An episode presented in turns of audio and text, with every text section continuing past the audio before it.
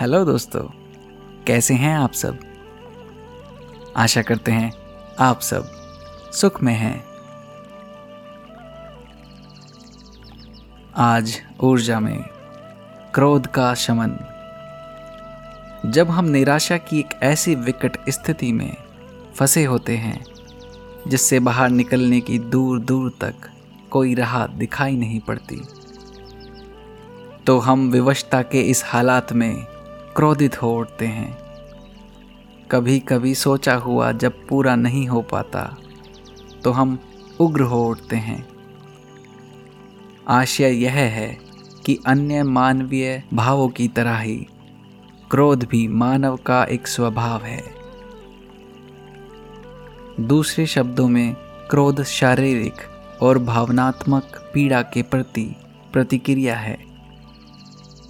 क्रोध की अवस्था में हम अपने सामने वाले को कड़वी बातों से अधिक से अधिक दुख पहुंचाना चाहते हैं। इसकी तुलना उस दहकते हुए अंगारे से की जा सकती है, जिससे एक क्रोधित व्यक्ति अपने हाथ में संभाले हुए रखता है, जिसके कारण वह खुद बुरी तरह से आहत हो जाता है।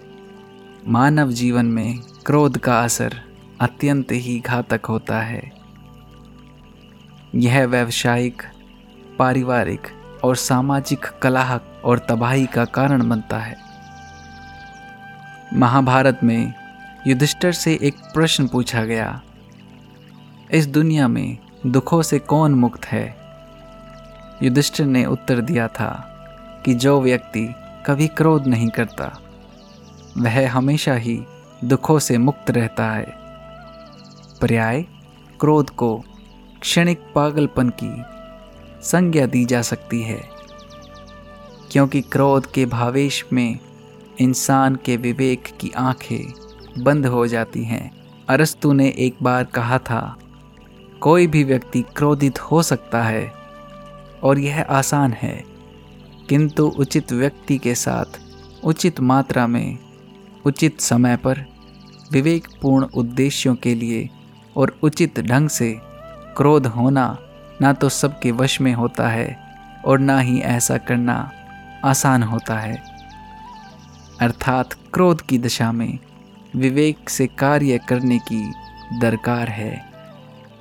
अन्यथा शिवाय पश्चाताप के कुछ भी हासिल नहीं होता। चित्त पर नियंत्रण और अक्षमाशीलता से हम क्रोध की अग्नि को आसानी से शमित कर सकते हैं और इसके घातक परिणामों से खुद को सुरक्षित रख सकते हैं।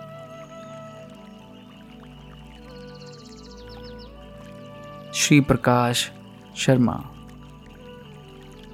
जहाँ भी आप ये पॉडकास्ट सुन रहे हैं, हमें लाइक सब्सक्राइब और फॉलो करना ना भूलें। हमें अपने दोस्तों के साथ शेयर करें। धन्यवाद।